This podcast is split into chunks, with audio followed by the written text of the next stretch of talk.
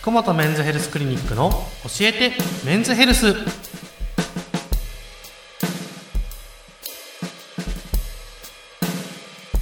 今夜も福本先生とともにお送りしていきます。先生よろしくお願いいたします。お願いします。先週からちょっと妊活の話、ははい。いしかも男の妊活についてはい。伺っておりまして、先週はまあ精子の元気さを調べる、うん。はい、の検査も大事だよというおはい話を伺ったんですけど、ん。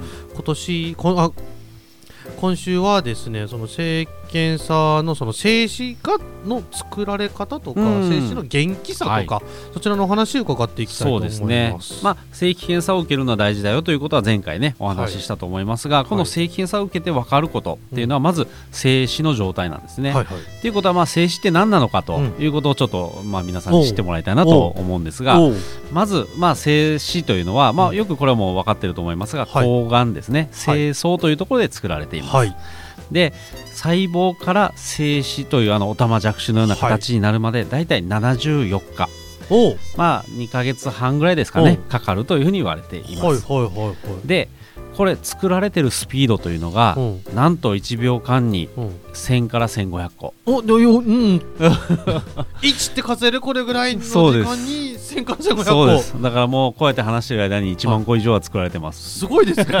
いやすごいこれは。すごいペースではい。精子というのを作ってるのが男の体ですね、うんうんうんうんでだからまあ大体1日で計算すると2億ぐらいというような形になります。うん。おーで、えー、と出来上がった精子というのは、はい。精巣の上にですね精巣状態というちょっとコリッとしたものがあるんですが、はいそこにですね溜まります、い。そこがですね、まあ、タンクみたいな貯蔵庫になってるんですね。はいでそこでまあ射精のタイミングを待つとはい。いうことです。うん。でそこの精巣状態というのは大体10億ぐらいの精子が貯められると言われているので、大体5日も経てば満杯になるとはい。いうことです。うん。だからまあ結局はあまり貯めすぎても意味がないというのはそういうところにあるんですよね。で5日間でも上限。そうです。でそれ上限超えるともう、あとはもう勝手に作られないまあ作られあない。作られない。作られないところもあるしうん。あとはまああの古いのがからどんどんなくなっていくと。死んでいくと。ほう。じゃあためとになんかこうためればためるだけうん。こうなんか、うん元気な精子が中に溜まっていくというのは嘘なんですじゃないんです。だから貯めれば貯めるほど逆に言うとうん。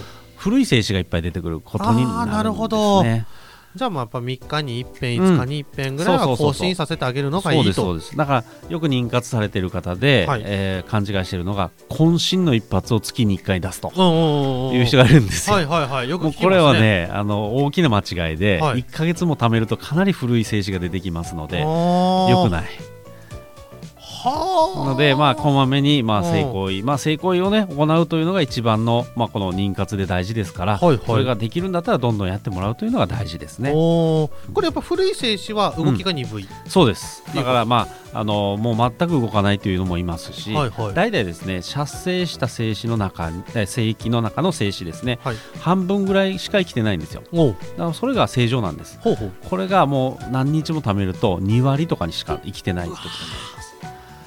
じゃあかなりせあのそうためすぎるともう、妊娠率はかなり下がるってそいうことですね。う下がるんですよ。だから逆効果ですのでぜひ、うん。まあ渾身の一発というような方をしない方がいいかなとは思います、うんじゃあまああの残り女性との,、あの女性のリズムとのバランスもありますけど、女性の方が、まあ、今基礎体温しっかりつけて、今だったら妊娠しやすいよっていう時に、まあ、ほぼ毎日とか、うん。まあ、3日に一遍とかしていった方が、いいですよと、うん妊娠の率は高い。もちろんもちろん。ということですね。大体1回の精、えー射精で2億ぐらいは出ますから、まあ、それが正常ぐらいですから、まあ、って考えるとどんどんね出してあげた方がいいのかなというふうに思います。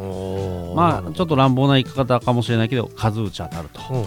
いうような形でなるほど。うんやっていけばいいかな。はい、うん。で精子はそうやって作られていく、う。ん。はいじゃあそれを包み込んでいる精液っていうのもあると思うんですけど、これのまあそのたくさん出すと、うんうん。まあ、でで出てくる量って減るじゃないですか、はいはいはい。でその精液の量量とかも精液の役割っていううのはん、あどういうのるんですよ、それもね、うん。あの僕らが見てる精液の中の精子と呼ばれるものはわずか1%なんですね。おでその後の99%が精液なんですね、で液体成分も2つに分かれてて、はい。前立腺の液体と、はい。えー性能の液体なんです、でよく見た目で白っぽいものが出ますよね、色はい。白濁したものなんですが、あれが前立腺の液体です。でちょっとねドロッとしたのが出ることがあります。ちょっとゼリー状みたいなですね、はいこれが性能の液体なんですね。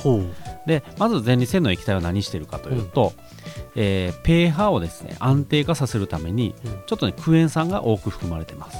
ほう酸っぱい。そうですそうです、うん。クエン酸イコール酸っぱい。そうそうそう。でえっ、とまあ女性のまああの女性の膣の中ではい。精子が生き残るために、はい。で pH を安定させるんですね。